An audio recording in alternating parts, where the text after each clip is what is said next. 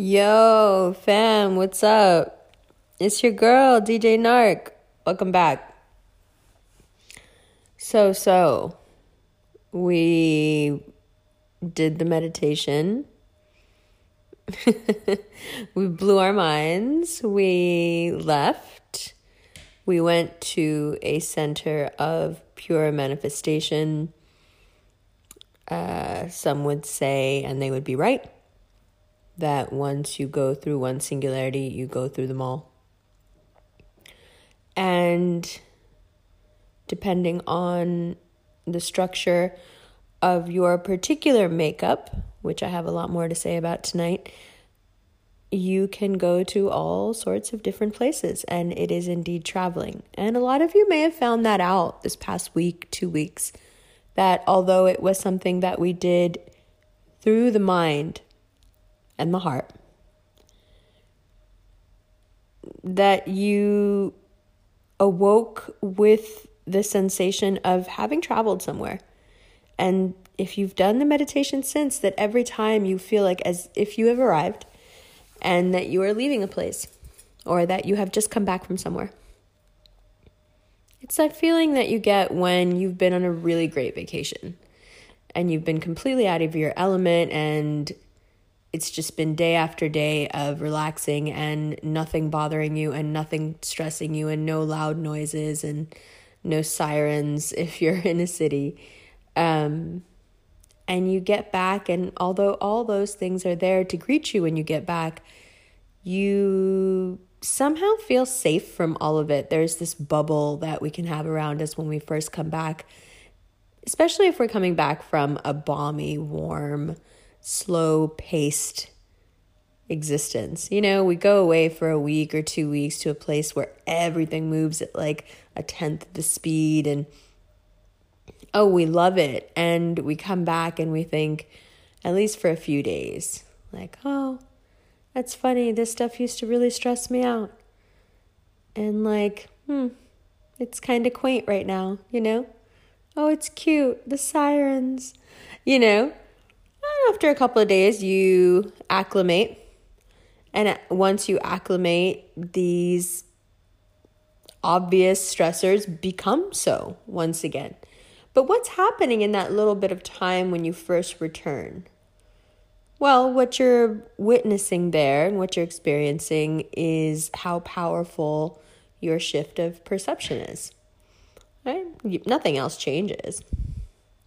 So there's a fire here by me. So if you hear like crackling and stuff, that's what it is. Nothing else has changed. The city is the same. The apartment you come back to is the same. The house you come back to is the same. But you are different.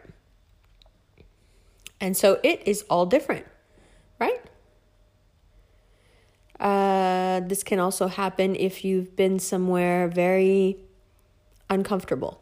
If you go to a country that has all different sorts of facilities, no one speaks the language is not even anglicized, you can't read it, right? It just looks like alien script. No matter what your house is like, no matter how much your hometown annoys you, no matter how many issues you may have with the place you're from, you come back from a trip like that and you are so grateful for everything. And somehow you can't remember all the things that you have thought before about this place not being good enough, because now you just love it. Because in comparison to what you've experienced, it's the best, right? So your perspective has a lot to do with how you experience your surroundings. Now, there are some people who would say, well, that just, you know, that's just your perspective. That's not the quote unquote reality of the thing changing.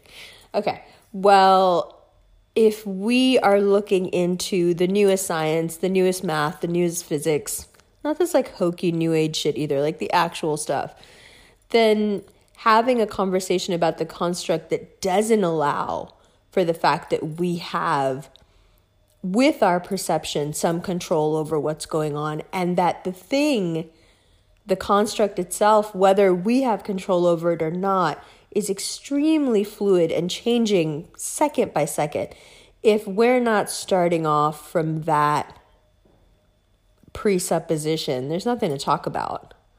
You know, like, don't waste your time having like 1950s conversations with people. You know, like if somebody wants to talk about simulation theory and they want to talk about how meditation is from the devil or astrology is from the devil or whatever, if someone wants to have like the Inquisition, like Dark Ages conversations, you know, honestly, I would say don't engage, because there's such a lack of knowledge there on their part about so much more than just what they're saying. You know, anyone who had any real respect for any of the things I just mentioned wouldn't think that. And that wouldn't be where you were starting your conversation from. So just to give us a little legitimacy in what we're doing, right? Because of course there are people who are like, oh, that's not real. Okay. So again, your response can be, if we're still talking about real in a 1960s sense, and to be honest, you'd have to go even further back than that, then this conversation isn't worth having. You know, if that's still a comeback for you, well, that's not even real, then we're just working on two completely different paradigms. And like, I'm not switching over to yours. So c'est la vie. That's good for you. Go live your life. Fine. Not for the rest of us. What you may have experienced if you did the meditation more than once is that every time you come back, you feel that feeling of getting back from vacation, that feeling of your perspective having shifted. So what do you think happens if you shift your perspective constantly and you are constantly and consistently viewing your space with new eyes? What do you think would happen to you? And this ties into what I want to talk about in terms of time, because one, I promised you last week I would, or in the last episode that I would, and two, because waiting is such an essential part of life. My mom loves to point out that the word sabr in Arabic, which means patience, is the most mentioned word in the Quran. She likes to mention that a lot. As an Aries, I think most of the time she's reminding herself. But waiting is an essential skill in life, in most every religion. The I Ching is big on patience. Taoism is big on patience. And really, it is what we're doing at the restaurant while we're waiting for our order, right? Now, here's my take on it. First, I'm going to give you my personal take, because I understand the questions. I get all of them. I totally get them. I'm at the restaurant and I think I placed my order, but did I really? And wait, I think I changed my mind. And by the way, that happens a lot. It happens a lot that people place their order. They end up somehow at the restaurant. They stumble in, you know, in a dream or something. They don't have an invite. They're absolutely not supposed to be allowed in, and they just kind of open their eyes and they're there. And they have no idea how to handle it. What they end up doing is they end up asking for the first thing that comes into their head, because they don't even know where the fuck they are, right? They've just kind of spontaneously ended up here, and their genetics, it's called spontaneous shamanizing, their genetics have gotten them into this pure place of manifestation, and now they don't know what the fuck to do. So they just think of the first thing they can and generally end up attracting it. Usually the first thing people think of is something horrifying. I don't know why. Now, aside from those people, there's the rest of us, right? So I put my order in and I think I changed my mind. Can we get the waiter back? I put my order in and now I'm trying to wait, but how long do I have to wait? I put my order in and I know I have to wait and I'm okay with waiting for a long time, but what if it never actually comes? I put my order in, and what if someone else has ordered the exact same job, the exact same person, the exact same everything? How am I going to get it then? All right, that's fine. I get what you're saying. I hear it. It's okay. They're all valid questions, but here's the thing. Let me kind of answer them all at once, okay?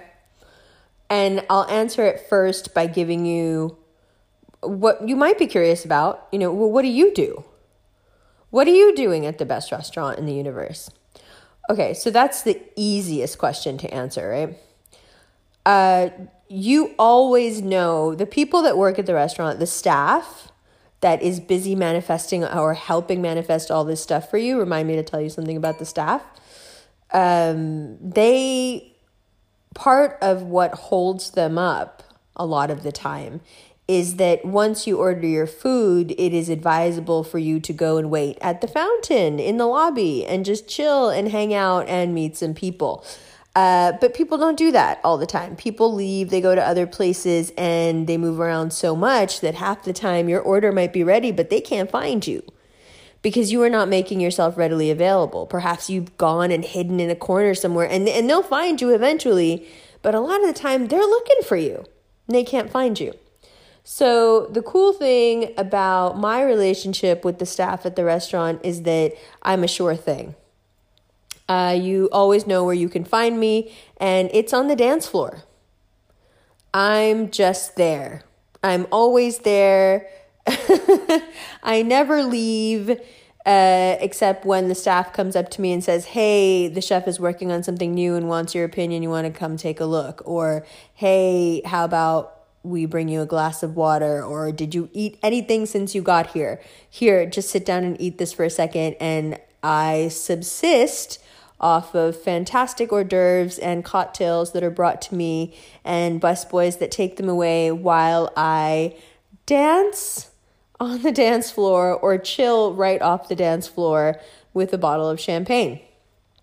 That's me, right? That's me. And I don't need much else to maintain that vibe, to stay in that vibe of pure trust, faith, patience, manifestation, abundance, good luck, gratitude, all of that, right? That particular room in the restaurant, the dance floor, the club in the back, is the easiest place for anyone to come find me.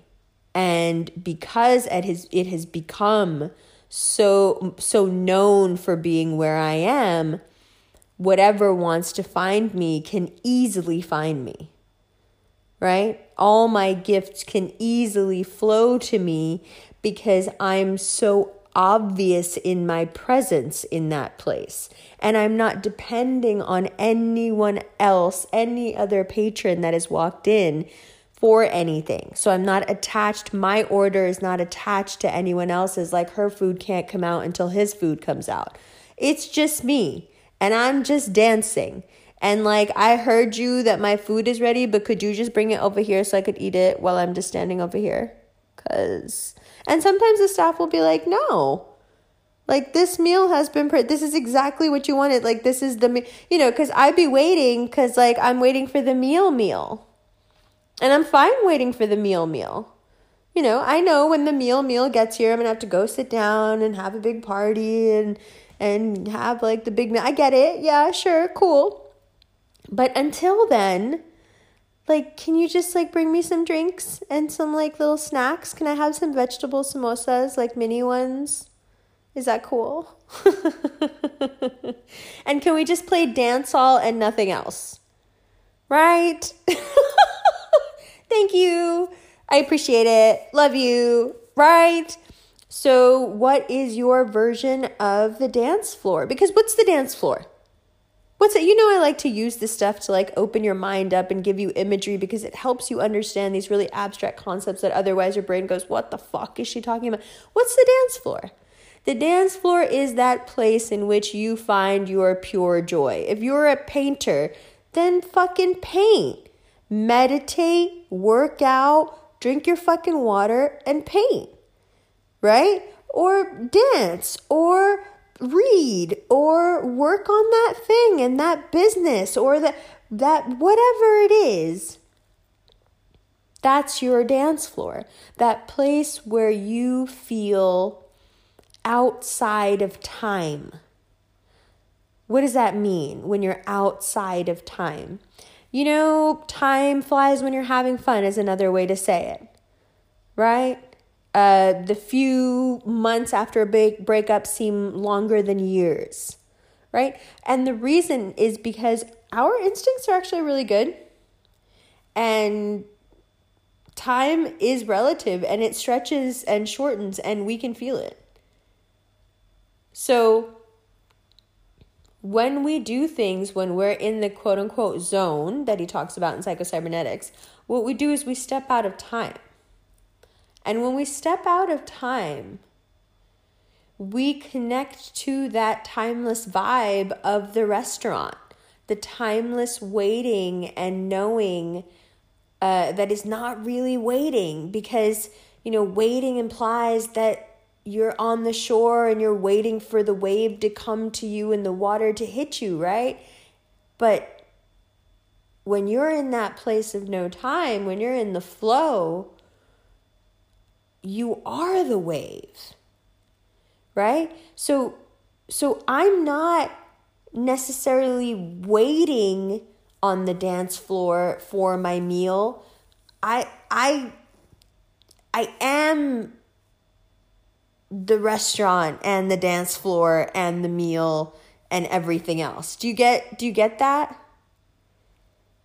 you get that? When you step out of the flow of time, and the easiest way for them to keep bringing you food and keep bringing you the order and keep bringing you the drinky drinks and, you know, giving you more tables so more friends can come and you can pop more bottles and the way you do that is when you step outside of time, like we did with the meditation, like you do when you're really in your zone or doing whatever it is that you do that gets you completely out of your head. When you do that, you give off a vibe within the restaurant where you become a piece of the mechanism. Once you become a piece of that well-oiled machine, your orders just go out. You know what I'm saying? You get put on that fast track of orders where you're ordering with such clear, available, right? You basically, it's like you're ordering the special. I don't have a problem having the special every day for a year because I've ordered this meal that's going to take a year to prepare. I have no problem with that. And if you're doing that, you know, the special comes out fast. You know what I'm saying? And for me, ordering the special, what that means is every day I dance for an hour. I've been doing this for more than 20 years. I started doing this when I was 18. I don't like to put anything in my life above it because I need that time. And the reason I've realized, it's funny that I said I need that time, is because what happens within that period there is that I step outside of time. I'm so completely engrossed and enjoying what I'm doing with no regard for how it affects anything else.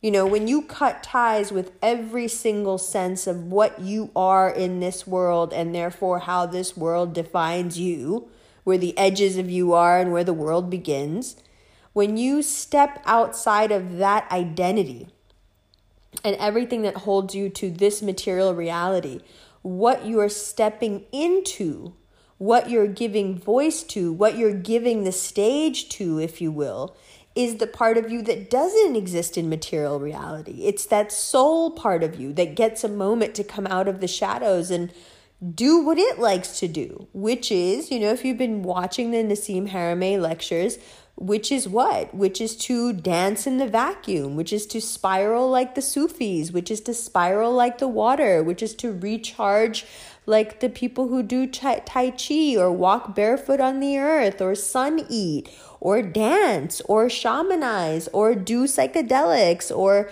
jump out of airplanes or ride horses or, you know what I'm saying? Or whatever the fuck you like to do.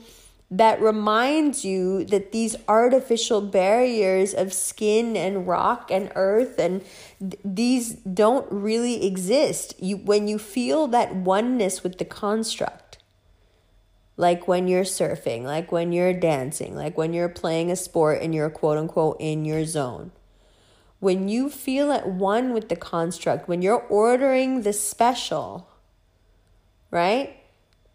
You're going to get your food like consistently, constantly, all the time, because your vibe is so easy. You know what I'm saying? It's like you're walking up to like the bar and being like, you think I could have like a sandwich and like a soda while I'm waiting because I'm hungry, and they're like, yeah, no problem. Like 2 seconds later, you got your food. Now, if I stand there and be like, you know, that meal of my life, the meal of all lives to end all lives, that's the only thing I want to eat. I don't want to eat anything else. Okay, but it's going to take a while for that to be. I get it, but I don't want anything else. I'm just going to stand here. No, I don't want water. No, I'm not dehydrated. No, I'm not drunk. No, thank you, but no. How you think the waitstaff is going to treat you? I'm just wondering what you're thinking. How you think the people in that restaurant feel when they see you walk in? Even if you're walking in with me, they're like, and a couple of you, I felt that. Like, no, she didn't bring that bitch. I know she didn't bring that bitch. You know, because y'all be testing the fuck out of this waitstaff. And they're like, oh, God is good. But sometimes we wish we could cut y'all's heads off. Like, honestly, like God is really good, but y'all be testing us.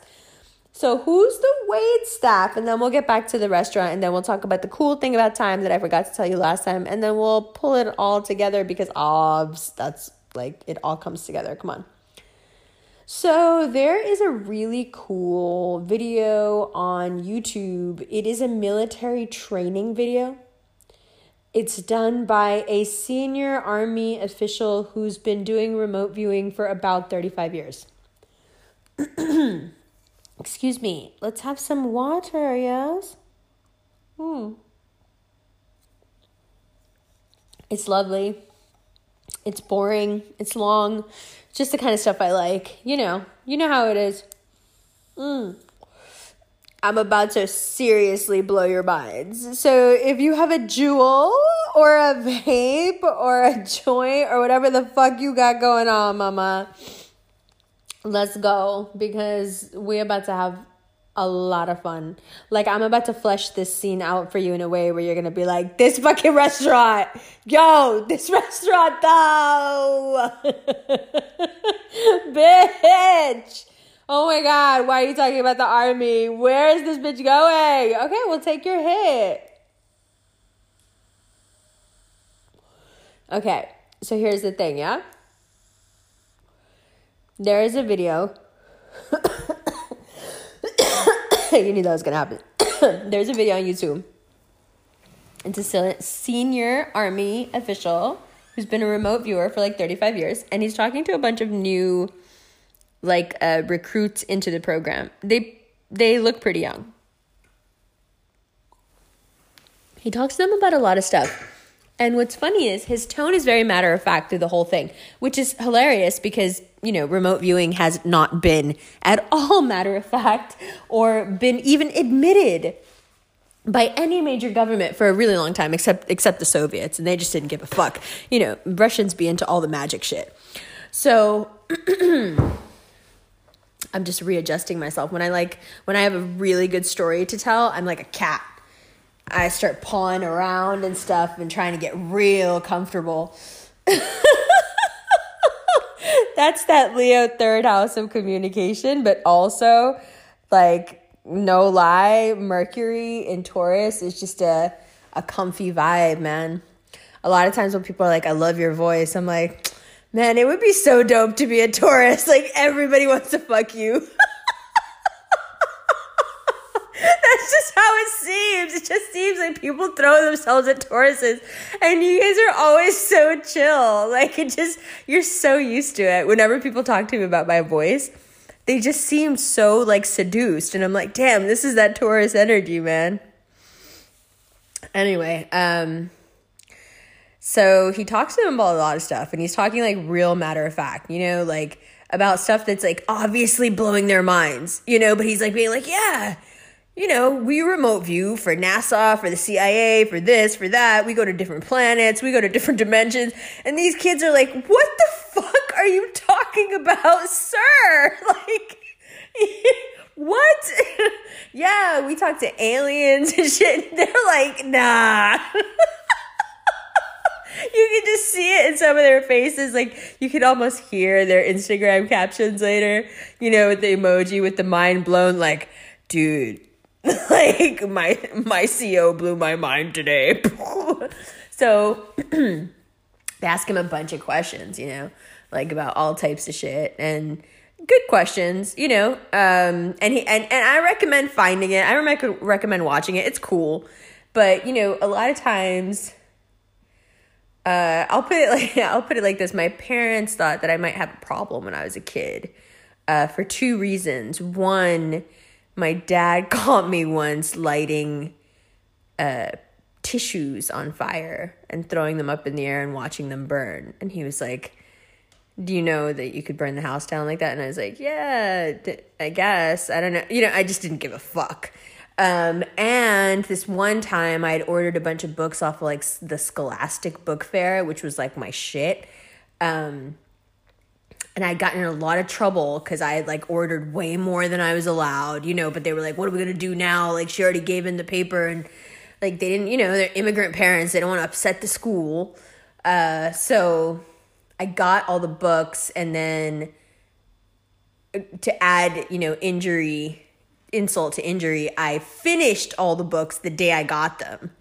And my mom flipped, and she was like, what do you mean? And I was like, I finished all of them. And she was like, there's 8 of them. And I was like, I know. And I was hella proud of myself, and she was so pissed. And she was like, what are we going to do? Like, we've run out of room, and you just keep buying books, and like, I think it's turning into a problem. And I was like, not even listening to her, and I was like, give me something else to read. Do you have anything else that I can read? And she's like, you already read my nursing books. Like, I don't know what to give you. Like, what the fuck? So I started reading the ingredients on the back of anything that I could find, from products to cereals. And then I would take whatever I couldn't understand. And, you know, you ever look at the ingredients on something, you can't fucking understand anything. And I would take each one that I could find anything on in the big ass encyclopedia set that I had begged my parents to get us. And I would just sit there and cross-reference shit and like look it up. Anyway, so a lot of the time my mom would be like, I just don't get it. Like, why do you want to look that up? Like, why do you need to know what that is? And I could never explain like what it was. But I think this is what it is, because I was just going to say it and it reminded me of that. So it is an interesting thing to watch. It's kind of like long and labored, and he's kind of awkward, and he's not the best speaker, and some of it is boring, and the lighting is awful. You know, it's not like the Nassim Haramein lecture, the 8-hour one in the dark with his cute purple shirt, and he's all like young and adorable and like, you know, like funny. And it's not like that. It's like awkward, and the lighting is like fluorescent, and the guys look uncomfortable, and he looks uncomfortable, but it's like kind of chill too. So whatever. Anyway, so it wasn't like super high quality stuff, right? So why was I watching it? Well, that's what reminded me of my mom's question. Because I think the answer to her question, and why was I watching it, is the same, which is, I don't know. I don't know. Let's start there. I don't know. But whenever I go into something and I do something that I don't know, I'm always going off of this really hard to define impetus. It's this push. It's instinctual. It makes no sense. It has no logic behind it, but it's undeniable. And it's like, do that thing, or read that thing, or look into that, or listen to this, or keep listening to this. Excuse me. So I keep listening, even though it's getting like more and more labored and more of him just kind of showing off at this point about how much remote viewing they can actually do, which is crazy, right? Because these kids are sitting there and going from like finding out that remote viewing is real to finding out the crazy extent of what they've been doing. So it's a part of them is just like, what the fuck? Like, why didn't you tell us this? You know? And then he's like, oh, remote viewing is really easy. Anyone can do it. And they're like, oh, what the fuck? Like, where? So when he's all done with the formal stuff, he opens it up for questions. And one of the kids asks a brilliant question. He says, sir, I know you said you deal with a lot of suits and higher-ups and corporates and, you know, NASA and the different agencies and stuff. Is there anything that all you guys that work in this field know or deal with that you absolutely never mention to anyone in positions of power? And he said, yeah, absolutely. He said, across the board, if you ask any remote viewer that works for any intelligence agency or any military around the world, or anyone who remote views just, right, because they can or they do or they unconsciously do, the one thing that you will absolutely find that we all agree on, that we can all see clear as day, is that there are angels.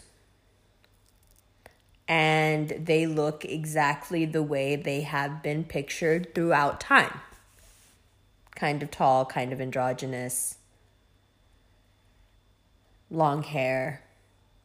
And they don't let us do things to mess with what seems like a pre-designed system. So we try to poison people, they save the person. We try to push them off cliffs, they won't let it happen.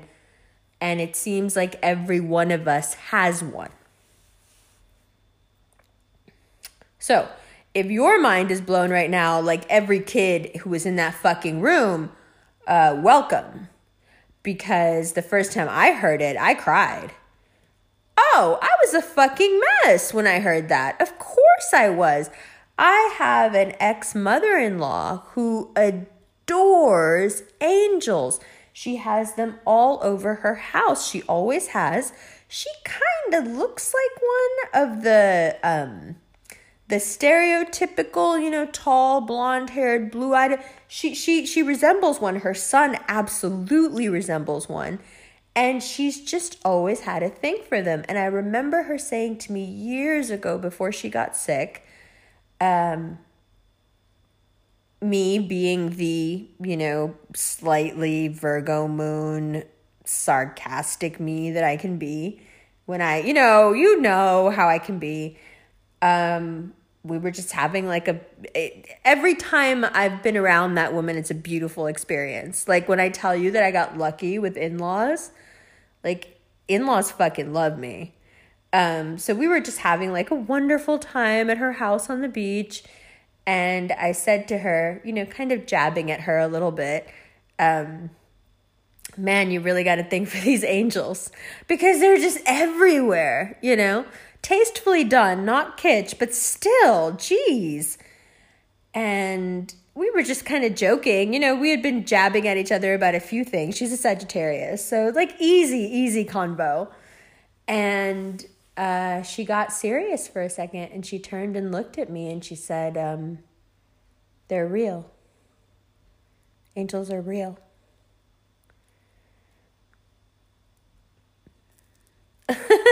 And the only reason that makes me so emotional is because I'm just tying together right now that, you know, she should have died when she had a stroke. She should have died. She was the thing that determines how well you can do after a stroke is how quickly you are attended to after the event. She was alone for a day, maybe more. And at the recovery center, they told me point blank that they had no idea how she was recovering the way she was, or how there was anything left to recover. Because the amount of brain damage that should have set in and didn't. And the crazy thing is that I, my ex-husband and Baba and I were asleep in the middle of the afternoon. Baba was about 9 months old. And we were asleep just, in the middle of the afternoon like you do. And I had a dream that this gorgeous, tall, blonde woman with like this gorgeous hair and these gorgeous eyes walked by the bed. And my ex-husband was sleeping on the edge of the bed there. And he put his hand out, and he grabbed her leg. And he said, please don't leave me. And I woke up and threw my phone at him.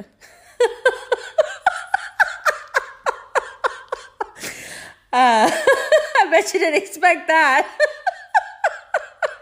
Because, my dreams are never wrong. So I was like, who the fuck is the tall blonde? He was like, what? You get woken up by a phone being thrown at you. I think you have a lot more on your mind than whoever the person you're married to is dreaming about. You're like, what the fuck, dude? And as he was like waking up to answering this completely psychotic question, the phone was ringing off the hook. And I was still, after he picked up the phone, and we thought it was strange that the phone was ringing because nobody called the house phone. But, this is 2007, 2008. But he picked up the phone while I was still like, no, but I saw it. And he looked at me and he was like, Amber, stop. He's like, my mom, like, we gotta go. And so immediately, like, I was like, oh my God, it's your mother. Like, that's what I saw. That's what I saw. And so thinking about it now, her house was covered. The towels had angels on them. Tasteful ones. Very nice decorations, big ones, small ones. Funny ones, cute ones, glorious ones, real Jesus-y ones, all the things. And I think, that if you are, just like Vegas, if you take, Vegas is a service industry city. If you're in with the people that work that work with the industry people in Vegas, like the people who work in the casinos, the dealers, the waiters, the people, they take care of you. One person in Vegas who's like worked in a few casinos and is a good person, has good contacts, everybody, because they connected, they all connected. That's part of the reason that the mob flourished there the way that it did, because it worked perfectly with the way they work. It's all about being connected. So that's actually that's a term used in the mob. That's a connected guy, right? So I think what happened with her is that when you take care of the waitstaff, it takes care of you. And if you love the waitstaff, you better believe they love you and that they look out for you. Absolutely. I think that's what happened there. Because in that moment when she said that to me, it always stuck out to me as being just uncharacteristic of her. Just like a very solidly logical person in all these different ways. And it's funny, right? Because I'm a Muslim, so I should, of course, by default be believing in angels. That's just like come on, like that's like how the Quran came into being, is the angel brought it down, right? Throughout shamanistic texts, you see the same motif over and over again. A being of light with wings comes to the shaman and shows him a book, and the shaman is allowed to read from the book and look at the book, but he is not allowed to remember anything or copy anything down. The difference, the pivotal difference between the shaman, all the shaman stories that we have, and the shaman story of in Islam, which absolutely, no doubt, it is a shaman story. It's a man who goes into a cave and has a vision. It is the most typical shaman story that there is.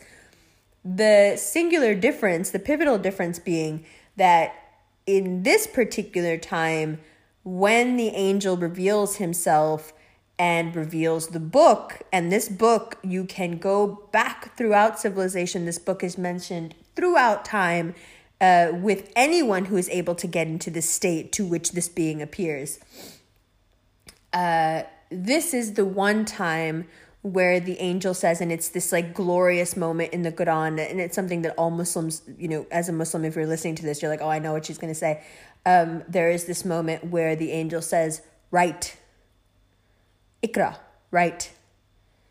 And the shaman songs that they sing while you're on DMT and while you're on ayahuasca and you're going into this other space, when you're vibrating high enough to shift, the things that they sing and the things that they're reading over you are called the ikaros, right? So this is all connected. It's all the same thing. This is the same thing with aliens, you guys. Like if you look at pre-dawn civilization, shamanistic, you know, experiences, what you find is so close to the modern alien abduction story that it's terrifying.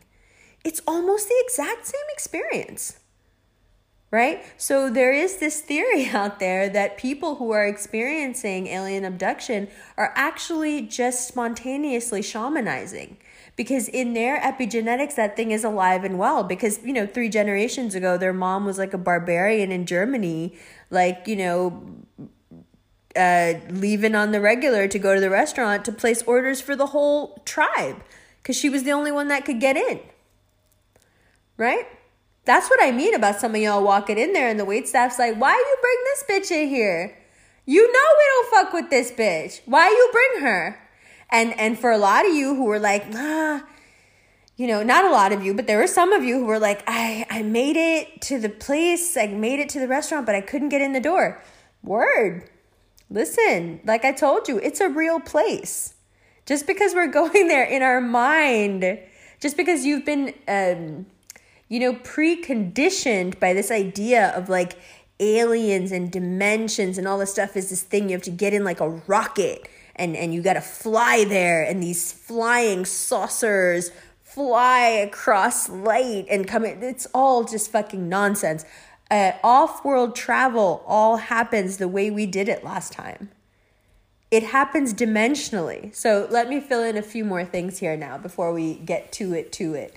Because we got a table. Literally, we have a table. So we got to get there. But like, let's just catch up first. So the thing about time, let me tell you the thing about time, and then I'll tell you the thing about the different versions of matter and the different versions of us and how these things tie together. So the thing about time is, first of all, drink something. I'm going to drink something too. I love these. I have a bunch of flowers in the house right now. Every time. Always the best choice. Every time I buy flowers, I'm like, oh, I'm so glad I did that.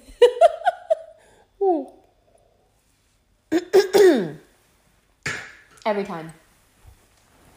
All right, so before we do the time thing, I'm so sorry. I've just been, I think I've been talking too much today. I've been super busy today. So, okay, light it up.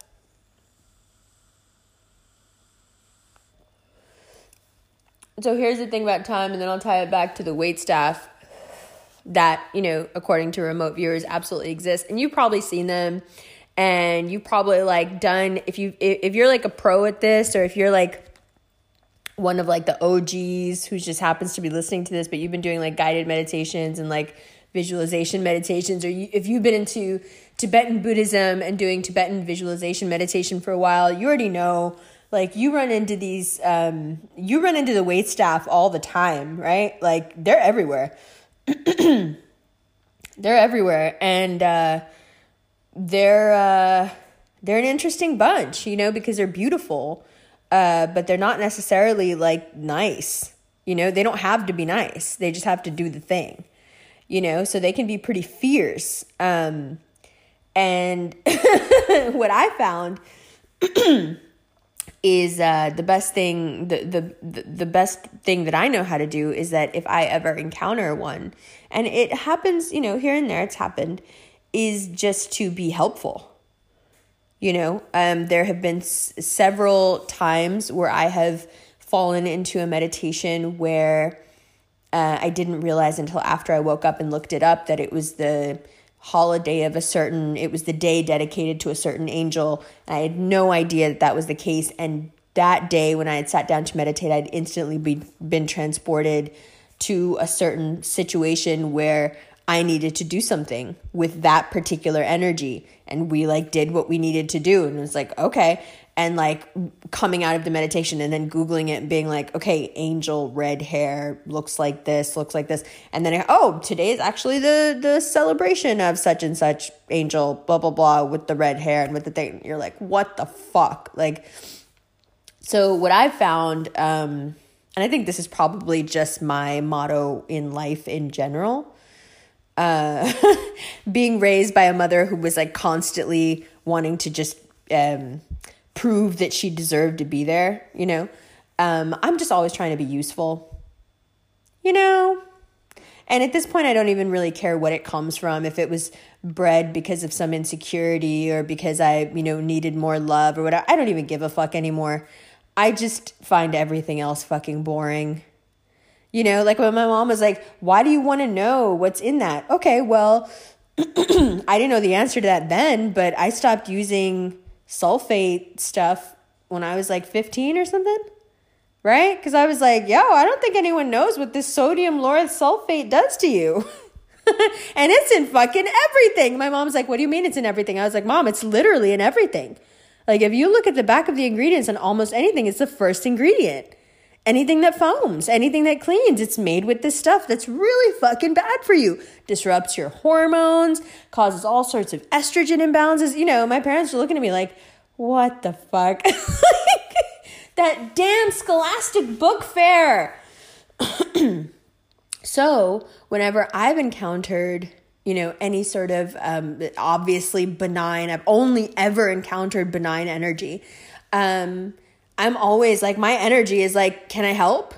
What can I do? Hey, let me hold the other end of that. Let's do this together. You know, like I can handle it. Let's do it.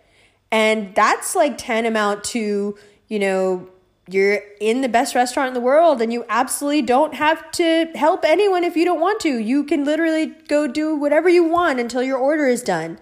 But if you just happen to be the type of person that if there is a waiter walking by and he's got too many plates on his tray and you take one for him and hand out the food, you better believe that dude's going to bring you anything you want.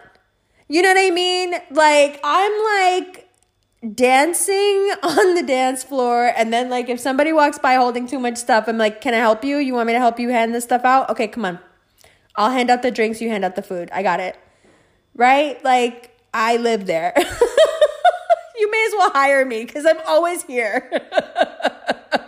I'm a regular, but I'm not like a regular, like I want my food. Whereas I'm a regular, like, yo, how's your mother? It's busy here tonight, right? Who let all these fucking people in? Oh, me? Sorry, my bad. You know, those people, how you think the waitstaff treats those people? No, seriously. Because listen, if their job, if this fucking guy, this military guy is saying, everyone's a fucking guy. You just gotta get used to that. Sometimes when like foreigners, like, I mean, when I say foreigners, I mean non-Americans. I apologize. It just doesn't sound right. But like when I meet people who are not American and they hear me talk about something, sometimes they'll be like, wow, like, so I thought you liked him. I'm like, yeah, I do like him. He's like, yeah, but you just called him like this fucking guy. And I'm like, yeah, because like this fucking guy. I can't even begin to explain to you the fucking neuroses of growing up in a city that is like predominantly immigrant, like Italian, Black, Hispanic, and Asian. Like, it's just, and like rich as fuck people too. It's just like, you have so many different, and the Irish, like there's so many influences into why we are the way we are that I can't, you could just, it's like growing up in a house with like people who speak 10 different languages. You're going to be a little bit like too cultured and too weird for your own good, right? So this fucking guy is like an approximation of like what Asians say when they're like casually referring to someone. It's what Italians say, right? No, I think the guy's cool. Anyway, so... Oh my God, it's just funny because people don't get it. They're like, wow, all this animosity towards that man. I'm like, no, it's no animosity. What the fuck? So if this guy is telling you that there's angels, right? And they absolutely never mention it to their higher ups because they don't want to get fucking fired and they don't want someone to think like, oh God, he's remote viewing and now he's starting to fucking crack. Got to get rid of him. If these things are out here and every major religion tells us that they are and every major shamanistic tradition is attested to their existence and has drawn them out and blah, blah, blah. Well, and they pretty much all are saying the same thing, that they're here to help and, you know, keep the construct running as programmed, you know. I think it's a pretty safe bet to assume that if you pick up some of their slack, not that they need your help, you know, because the best restaurant in the world has the best waitstaff in the world. Okay, so to you, it may look like the waiter's got too many plates on his tray. He can handle it just fine. But the sentiment, the sweetness, the gratitude that you will get for being that fucking person who's like, yeah, I'm dressed to the nines. I know it's my right to have a good fucking time while I'm here. I know I could be swinging from the fucking rafters right now if I wanted to. But you know what? Let me grab that plate for you. Because, like, I know you're busy over here, but there's someone over here that I feel like, even though they're waiting, you know, maybe they need, like, some water because, like, this bitch is really struggling.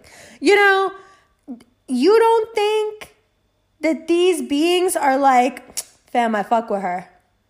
No, I fuck with her, you know, because she's like, no, that's good. What does she need? Get her some coffee. She's on the dance floor. Bring her some snacks, right?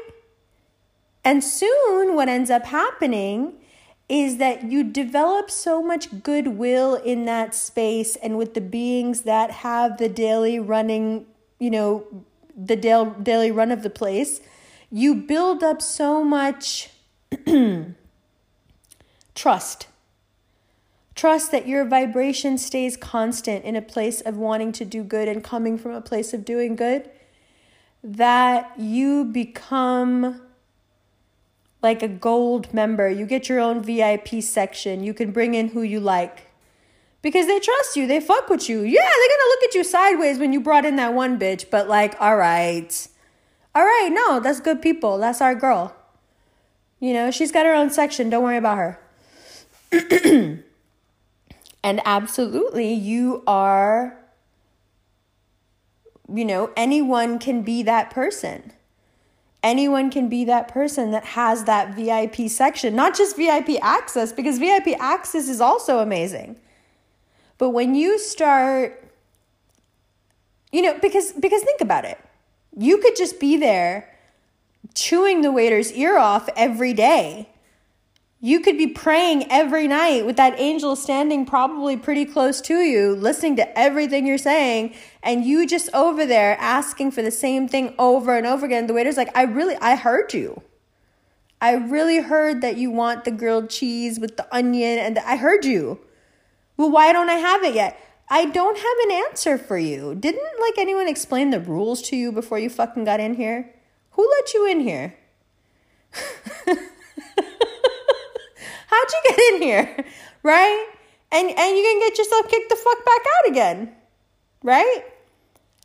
But imagine being in that energy, or imagine walking up to that exact same personnel and saying, hey, you guys seem really busy. There's a lot of people here. I'm sitting at a table. We've been waiting for some lemonade for a while, but if you just give me the pitcher and the glasses, I'll go over there and hand it out. It's no big deal. And the waiter's like, okay, cool, that's fine. Go ahead.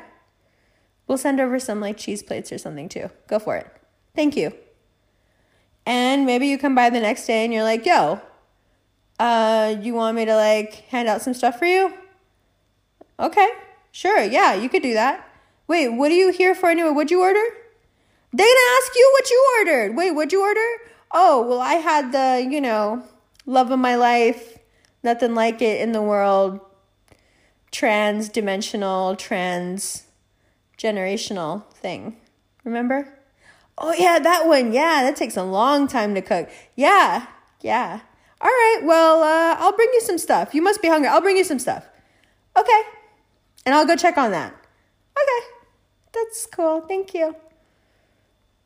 See? Now, what if I went up to that waiter and said, oh, that thing that I ordered that takes years and years and years to make and cook and simmer, I'm not sure if I want that anymore. I mean, it's the best restaurant in the world. They're not going to argue with you. They're not going to ruin their reputation because of you. It's going to be okay, well, yes, ma'am, no problem. The customer's always right. But you're going to come back 20 minutes later and go, actually, I think I do want that. And the waitstaff's you realize that this process has to start all over again now, right? Because that's what happens in the best restaurant in the universe. Not in the world, in the universe. We have to start it all over. We scratched it. We threw it out. Because you said you didn't want it. But no, it had been basting for so many years. Yeah, and then you said you didn't want it. No, but I didn't mean that. Okay, well, that's not how this works. Ask and ye shall receive, not I will read your mind and ye shall receive. Okay, take some responsibility. So I think I ordered, but I don't think I ordered, and I don't know if I put my order in right. Can you get your order right, please? Well, should I order by hedging my bets, or should I really order what I really want, or should I order what I know I can get? Why are you thinking like that?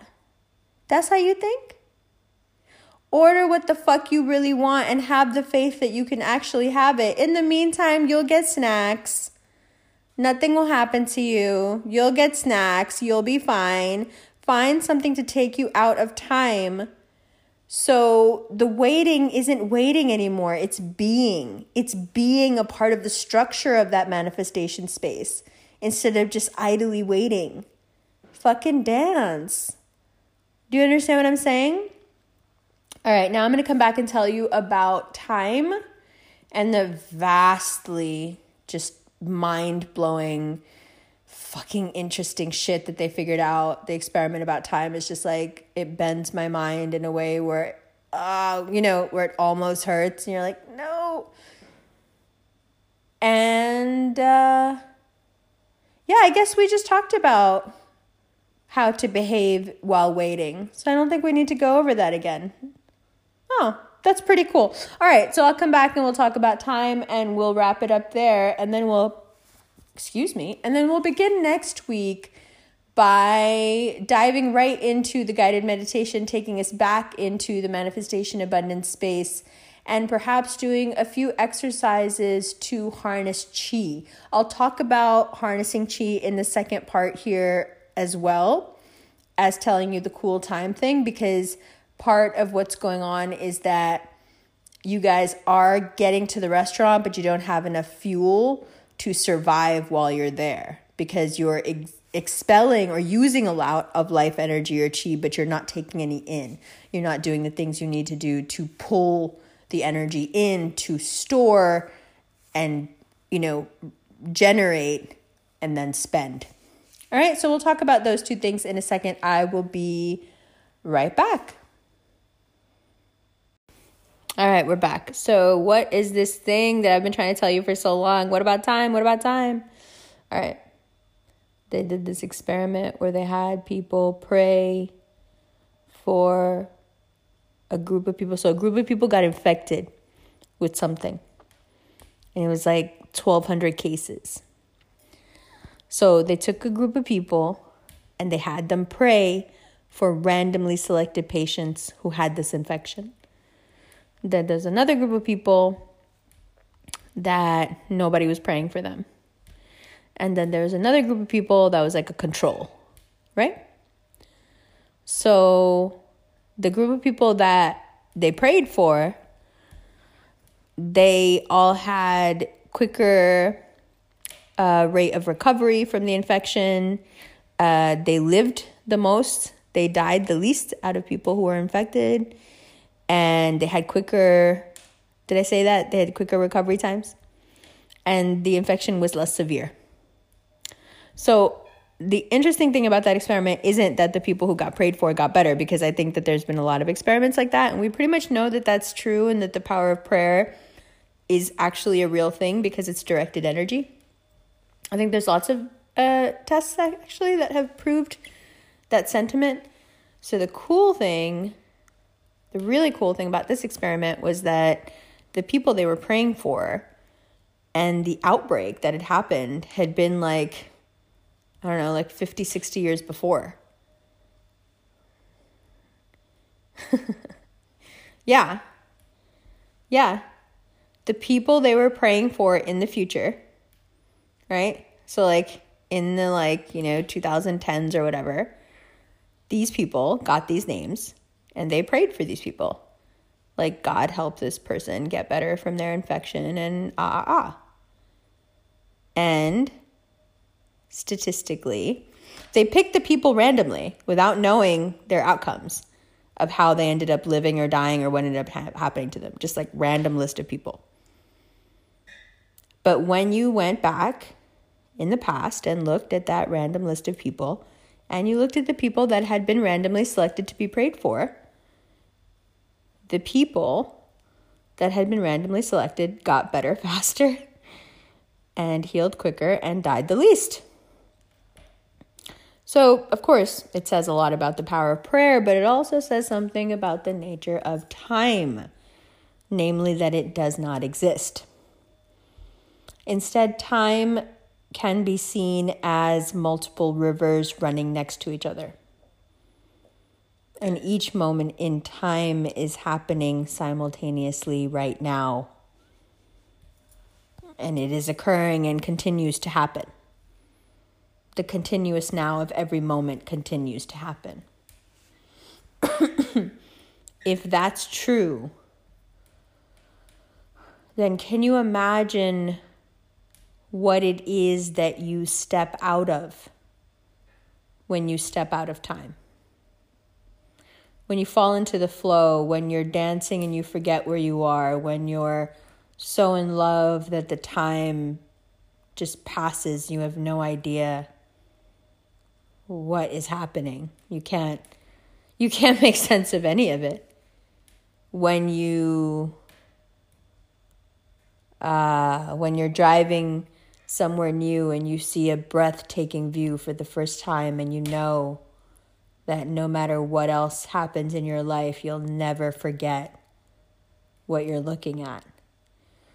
When you find a new passion, something you're really good at, when you're hard at work at your talent and the hours just disappear, what are you stepping out of? If time is a rushing, multiple river of every moment that's ever happened or could happen, simultaneously happening at once. What would happen if you step out of that rushing ocean? Well, first of all, you could probably jump to any possibility anywhere, theoretically, that you wanted to. Because if the people praying in the future are affecting the past, that means the past is happening right now. And if the past is happening right now, if you could get out of this particular construct and this particular timeline, you could totally go there because it's happening right now. You see? So time travel, but not really. That's the whole way to keep you from really understanding time travel, is to make it into like a little kid construct. Get in a car, go really fast, go back in time. Why do you think they did that to us? Because time travel, why do you think they needed to create these stories of these elaborate machines, and there's like always a scientist involved that knows a lot more than you, and that's the only way to time travel? Not at all. That's just all the conditioning they have to do to you to get you to not be able to do what you can easily do right on your own by yourself with the hardware you already have. Right? So, when you're in your flow, when you are on the dance floor, when you are waiting with sabr for your meal, when you are so aware of the oneness of everyone around you that if you see someone drunk stumbling out of the bathroom in the best restaurant in the universe, and even you were thinking, how did this bitch get in here? You help her back to her table. Because the waitstaff has enough to do as it is. When you step out of time and you step into that vibration and that energy, where are you going? I mean, come on, let's just say it. Let's talk about it. Where is the best restaurant in the universe? Where did we go? What is that place? Why do you keep calling it the garden? You know where it is. You know exactly where it is. Don't play dumb. You know where it is, and you know why we went. It's where we come from. It's where we go. It's all there is. It's where everything comes from. These time strands. Okay, so they're simultaneous. Okay, so they're infinite. Okay, so you can jump on any which one you want. You know, when the waiter comes over and hands you the thing and says, okay, go for it. You're off then. Or you can go to the waiter and say, hey, so I know I'm waiting on that big thing, but I see some timelines I wouldn't mind checking out. If you could just hold my food for a second, I could just go through that. Is that okay? Yo, go do you. This is a place of pure creation and no judgment, but also no rush, because nothing good happens in a rush, right? This is a place of perfection. It takes time. Slow going, right? You want us to give you a little more time? No problem. So when we step out of time, we're stepping out of a false construct and we're stepping into something that's actually real. That's weird, right? So if time isn't real, past, present, future, if all of this is bullshit, and that place, the garden, the best restaurant in the universe, if that place is actually real, what the fuck does that mean? Well, that's why you feel the way you feel when you get back. That's why it feels like getting back from a vacation, because you're coming back from source. You're coming back from your soul's version of Jamaica. And the more time you spend there, and the groovier your vibe when you're there, and the less interested you are in the food actually getting there. I mean, let's address the elephant in the room. Oh, you're talking about all this stuff and you talked all about that Scorpio and blah, blah, blah. And if you're so good at doing this and manifesting stuff, then, and if you know how to get to the restaurant and order what you want, then how come you don't have what you want? Well, honestly, when you've been here long enough and you've ordered and gotten stuff long enough, you start getting interested in more than just your fucking order.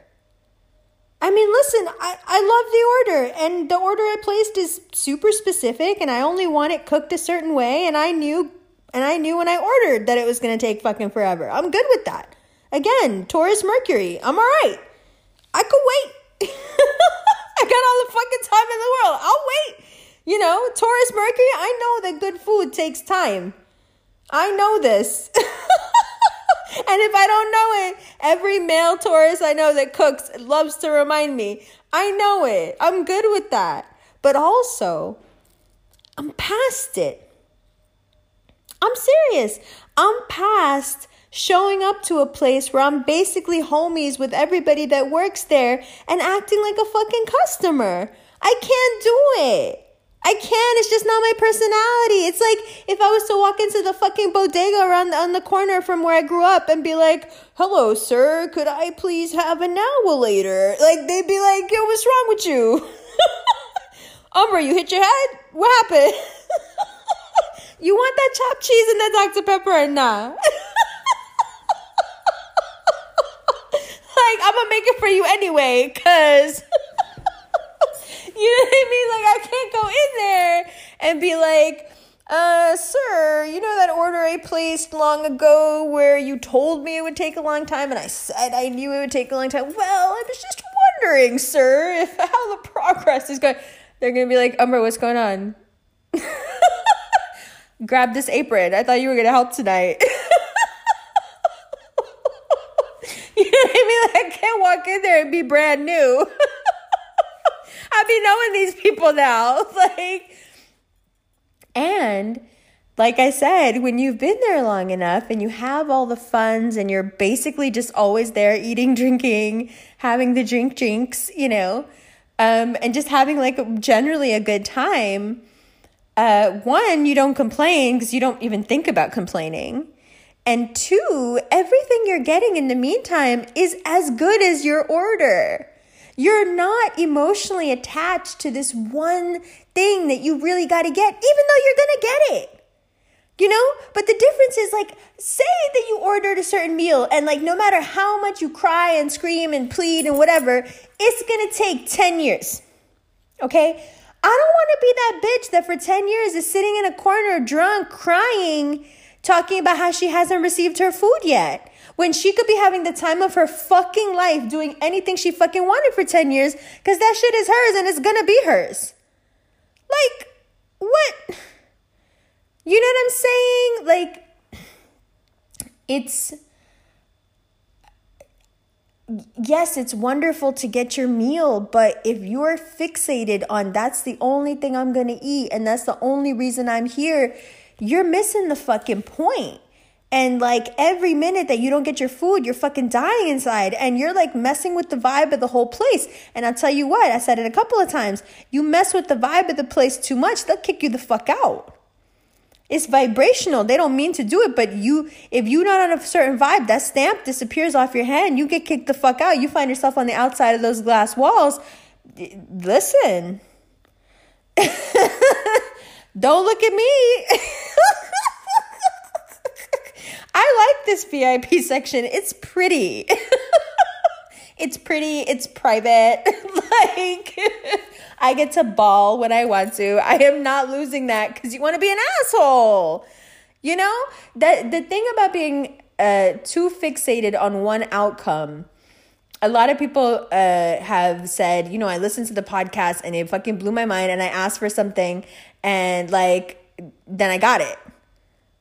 Perfect. And then some people are like, okay, I asked for stuff. And then everything that I kind of like was like, nah, I could get that or not get that. I got all of that. But the one thing I really, really, really want, I'm not getting it.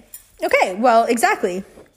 Because about all the other stuff, you just letting them do what they do, and you know, you're on a rotation. Everyone that wants champagne, the champagne is coming out in a minute.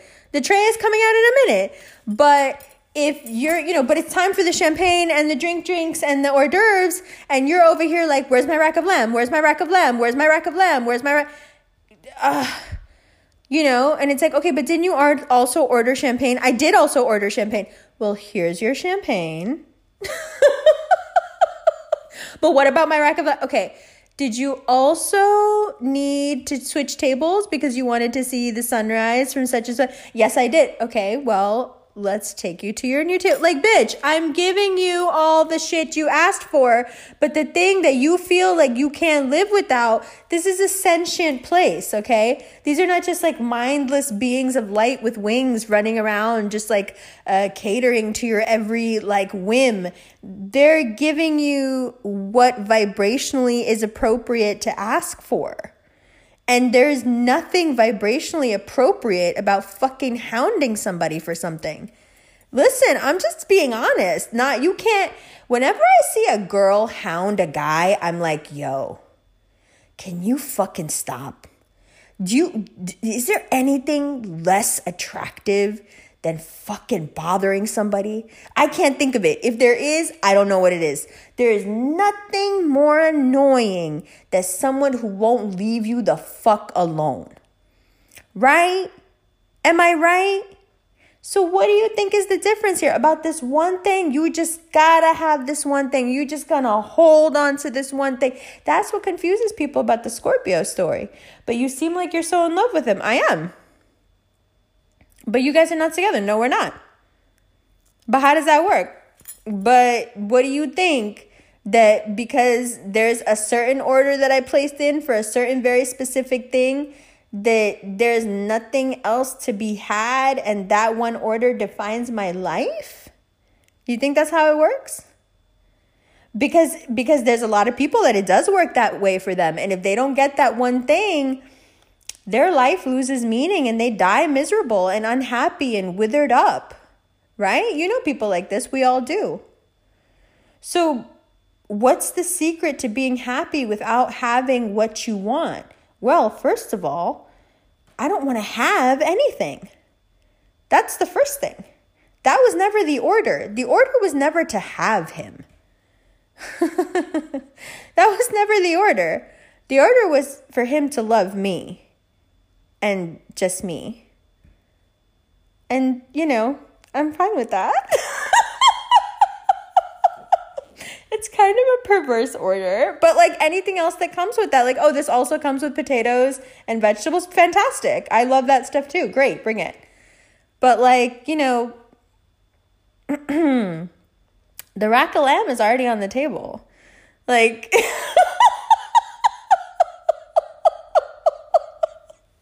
We got the good stuff. Oh, I'll wait. Oh, the potatoes take a while. You can take your time.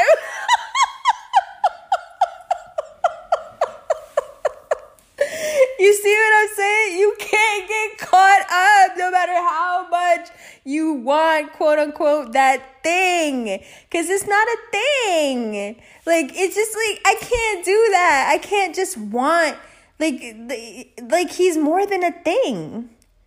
You know what I'm saying? Like, he's the archetype of, like, just being a man and being, like, a man in love. And, like, I can't cage that. I don't want to cage that. I can't. I don't want to. Like, there's nothing that makes me look at that and be like, I want to somehow control that. Or no, I want that thing walking up to me of its own volition and being like, yo, can't live without you. Word, I know that. So thank you. Like I said, the rack of lamb is already on the table. We could wait on the rest of it. And if you can't find a way to see that blessing in your life, that the thing you already want is on the fucking table, the rest of it is coming. If you can't find that peace where you are right now, no matter what comes to the table, honey, you're not going to be happy. I'm telling you, if I can't be happy right now in my life, you think that man is going to make me happy? You're wrong if you think that he would. You're wrong. You're wrong. Because what the fuck is so wrong with my life that another fucking human being who just happens to have a dick is going to make... I'm sorry, but like, come on. Even if it's like... Yo, even if we're talking like prime, like USDA, the best of the best of the best, it's still like, what is going on in my life that I can't fucking handle, that I need another person who either has like a vagina or a penis to help me through with? That's not fair. Because that's wanting not a relationship, not a partnership, not someone that you bounce ideas off and have a connection with. That's a crutch. You want a human crutch because you want things to be better than they are right now. So if I put in my order for a person, that person is what's going to make me happy. And the waitstaff and the chef is like, all right, you know what? I know she ordered this like weird prosciutto, like this weird... I don't even know what food is weird. I know she ordered this like squid that you got to kill when it gets to the table, right? She wants to kill it in front of her and like eat it, but we're not giving her that. Like she's already got like homicidal tendencies. We're not making her that. So just tell her that the chef's going to make her what the chef wants to make her. Because if you put in some dumbass order, you know what I'm saying? For some dumbass shit. Like the last thing that's going to happen is that you're going to walk into the best restaurant in the universe and order hemlock and they're going to fucking give it to you. They're not. You can't walk in there and order poison. They're not going to fucking give you poison. And until you keep putting in the order for a man or a woman who's going to save you, change your life, make your life better, then you'll be happy, then this, then that. All you're ordering is poison. And the waitstaff's just looking at you with all the love it can muster, but really wants to fucking knock your head off and like, poison? Yeah, okay. Well, I'm just telling you now, we don't serve that. So when I give this order to the chef, first of all, he's going to get mad. Just so you know. And then he's going to make you whatever he thinks you should eat. And he's like a vegan. He's probably going to make you eat sprouts. So like... good luck with that. That's what happens when you order up a person or something that, or anything. Actually, no. Let me take it back. That's what happens when you order up anything that you think is going to make your life better. That's such a place of judgy judge. No, nothing is going to make your life better. Your life is lit right fucking now. Hey, you figured out how to astral travel last week. Your life is fucking lit right now. The only thing that's going to make your life more lit than it is right now is knowledge. You don't need to pray to attain knowledge. Well, Muslims would say you do, but you can read.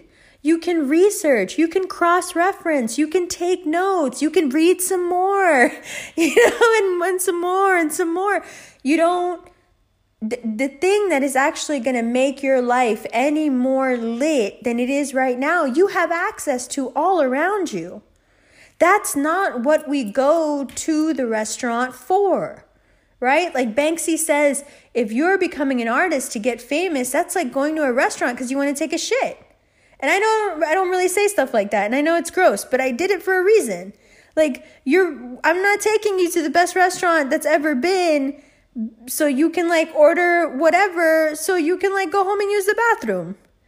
Like that's not why we're here. And we're not here for you to play like you got some disability and you can't walk on your own and for you to pretend that you need a crutch so that they're going to bring someone over to help you walk. That's also why not why we're here.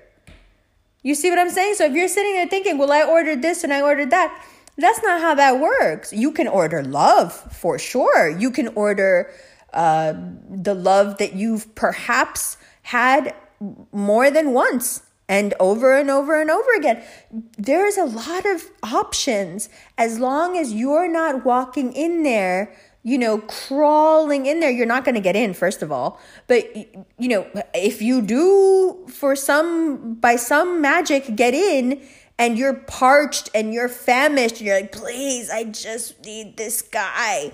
You know, the waitstaff is like, no, first of all, you need a couple of bags of glucose, you know, and some food. That's what you fucking need. The last thing you need is a fucking guy.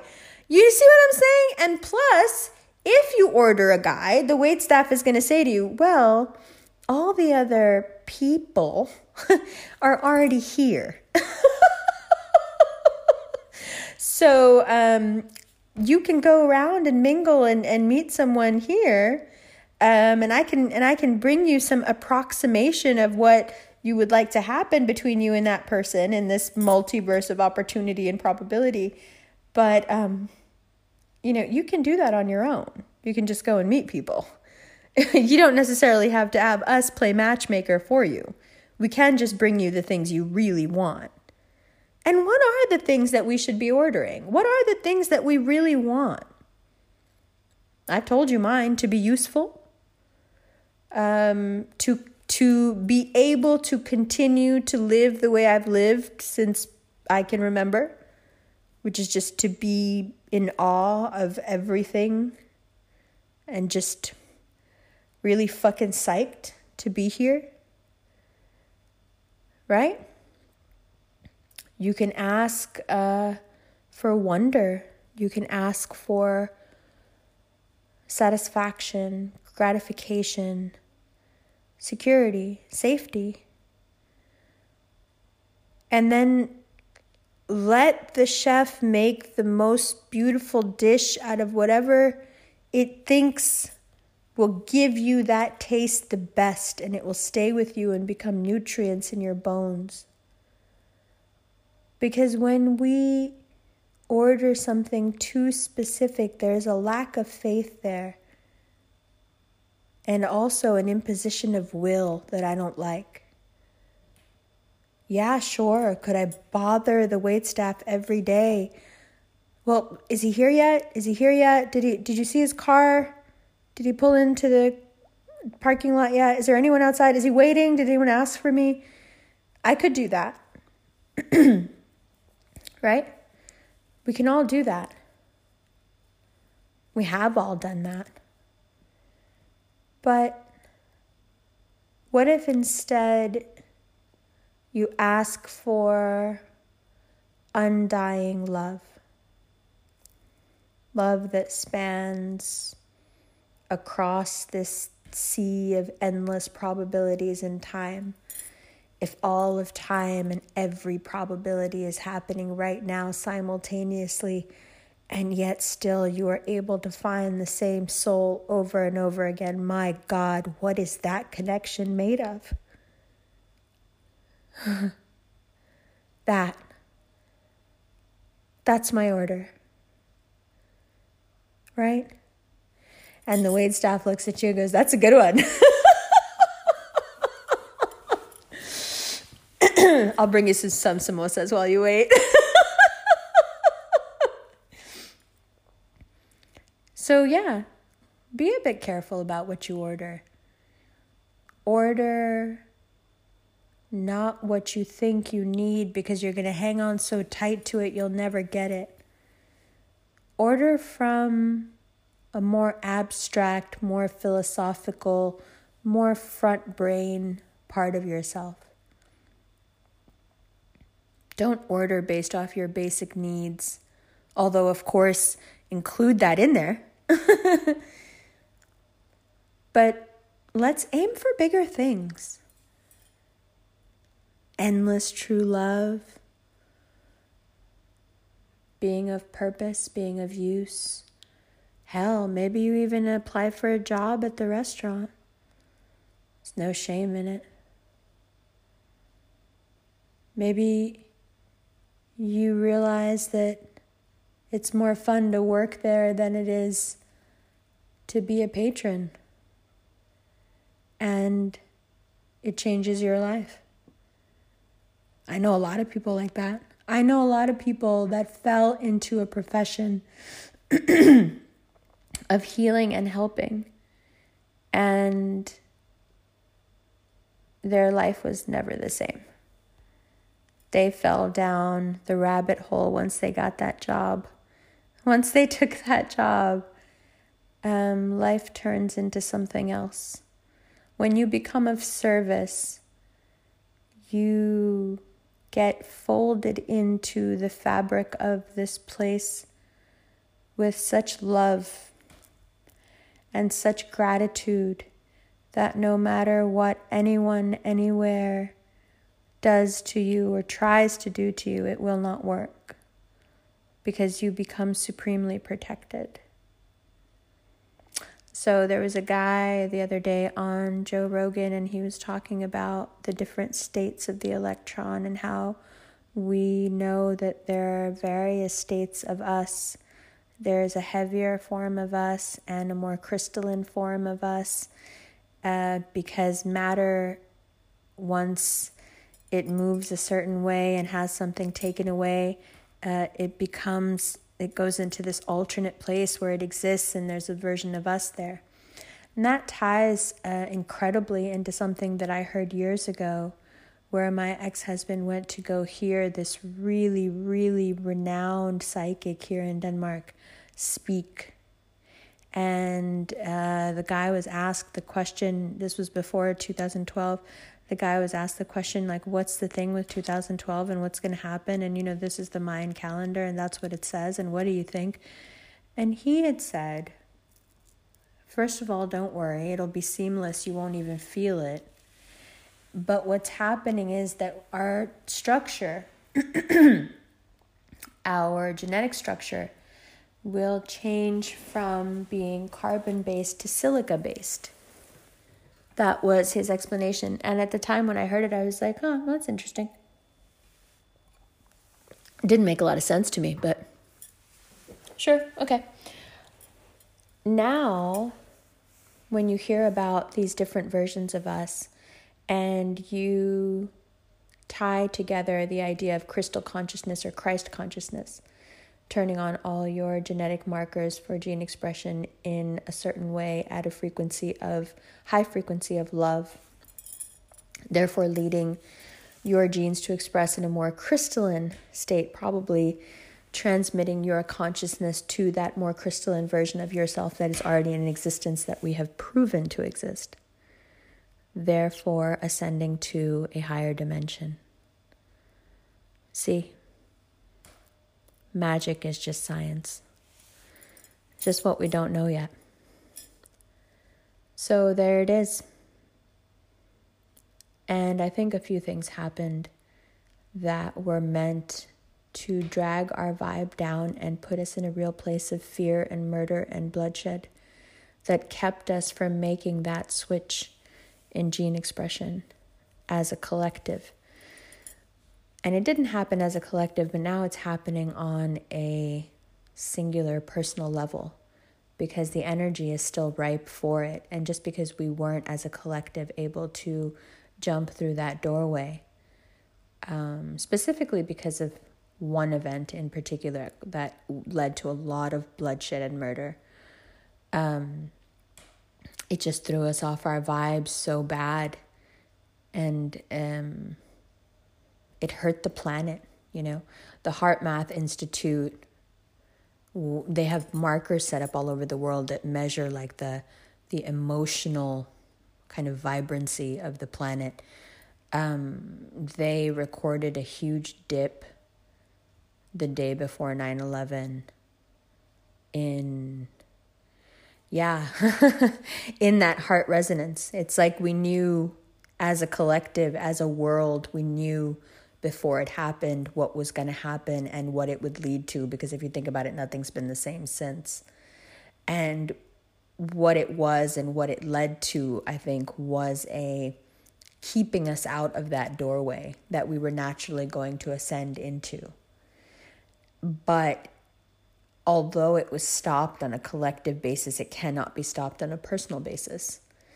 And so you are very capable now of, for example, doing the guided meditation and going to that place of manifestation and putting in order after order, or going past that and wanting to get a job there, or going even past that and wanting to just be there all the time, and treating people in your quote-unquote waking life as if you are a waitstaff in the restaurant. You see what I'm saying? Once you start doing this, what happens in terms of gene expression is that you start expressing healthier and healthier versions of yourself. And I suspect that it also leads you to a shift of your waking consciousness into the crystalline version of you. I believe that. Although this version of you will continue and exist here as all things exist at all times, but your waking consciousness will be in a different space. And I think that's what the idea of the Buddha and waking up and, you know, the Christ consciousness, and I think that's what it is. I think that's what it is. And prayer, meditation, but also this idea of detachment being as simple as, yeah, I put in an order, but I'm just so fucking psyched to be able to get in here that I'm really not worried about it. And yes, I'd love some cocktails. And oh, everything else is free? Great. I'd love some of everything. If you can reach that level of detachment from that one thing that you probably really want, that you think you need, that you think you can't live without, first of all, you can. You got to give yourself a little more credit. But also, be cool. You're in an amazing place. They're going to take care of you. But don't be desperate, you know? Whatever you want so bad, you only want it so bad because there's a part of you that really doesn't think you're going to get it. If you thought you were going to get it, you would chill. You really would. Like, I'm not worried and going to lose sleep tonight about whether or not my shoes are going to be by the door tomorrow. Oh my God, do I have shoes to wear tomorrow? Oh my God, do I have shoes to wear tomorrow or not? Oh my God, what am I going to do? I'm not even thinking about it because, like, my shoes are by the door. They're, of course, they're going to be there. Where would they go? Yeah, of course I'm going to get my order. Yeah, so... And anyone that tries to say to you, well, what if you never do? Okay, but that's not the case. I will, so chill. But how do you know? I don't know. Why don't you take a trip with me? I'll show you how I know. Close your eyes. Fall from your skin to your capillaries. From your capillaries to your nerves. From your nerves to your arteries. From your arteries to your bones. From your bones to your muscles. From your muscles to your heart, falling behind the heart into the black space. You're safe here. And from this now black space, we walk up to the glass building. I told you we weren't going to miss our reservation. And as we walk through the doors, wait a minute, is there a party going on? And why are all these flowers blooming? And the waitstaff is looking fly. What is up tonight? Apparently there's a party. Huh? Somebody must have a birthday or something. And here we are. Sit down. You know what I'm doing. I'm going to go straight to the back, to the club, and complain about the music. Order me some drinks. And I don't know. Let's see who's here tonight. Let's see if we run into anybody. And this time, instead of pulling you out of this space, I'll leave you here. Chill out, have fun, wander around. The reason I did it so quick is because I want you to get used to doing it quick. It's easy. Feel your skin, feel your capillaries, feel your nerves, feel your arteries, feel your bones. Feel your muscles. From your muscles, see and feel your heart. From your heart, see between the valves, jump through. There you are, that's it, here we go. It's easy, don't be afraid of it. You can do it in 5 minutes.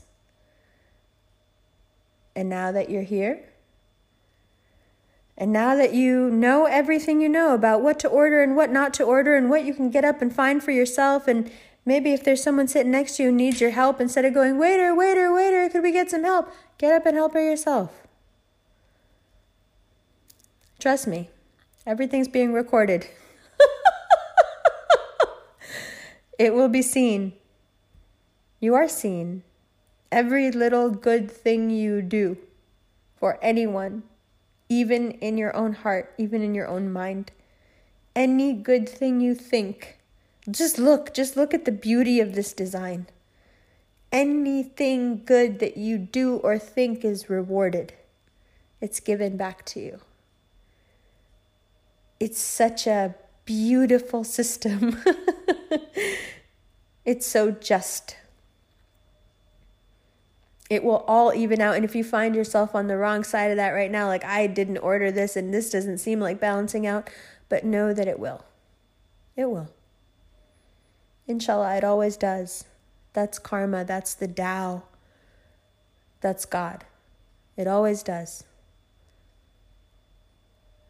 You'll get what you order. Don't worry. Come on, come with me. We'll go dance. Make some noise. Cause a fuss. Maybe get into a fist fight. Let's go get in some trouble. I know them here. It's okay. They're not going to say anything.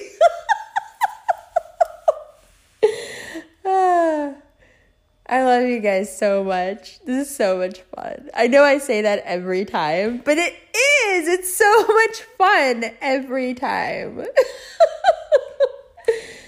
Huh. So next week, we can talk more about time. We can talk about aging, right?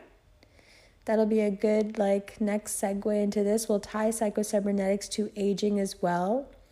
And we'll talk about some concrete ways to step outside of time and find your flow in the infinite. Yeah? Yeah. Next time we'll find the outdoor area. We'll find the balcony doors there and find the outdoor area and jump in the pool. Yes. Oh, you didn't know there was a pool? Honey. We're right on the water here. And we got a pool. We about all the things. You know, we about all the things. Our yacht is moored off the rocks. Come on, you know. And anyone who was like, well, the revolution wouldn't be in a yacht. Yeah, we would. Yeah, we would. Stop with this fake hippie crunchy shit. We not about it. Just fucking stop. Shit is so fucking tired. I'm so tired of this fucking love and light bullshit. Just fucking stop with that shit. Yeah, we would. Yo, don't try me, because I'm going to be having satsangs on yachts in a couple of years, inshallah. Don't fucking try me. I'll be all up in your fucking face making you uncomfortable. Anyways...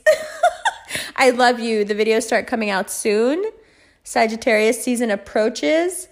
Great to talk about stepping outside of time with Sag season coming up. Perfect timing, actually. So think on it. Meditate, fam.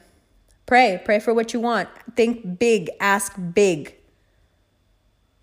And I'll talk to you next week. It's your girl, DJ Nark. I love you.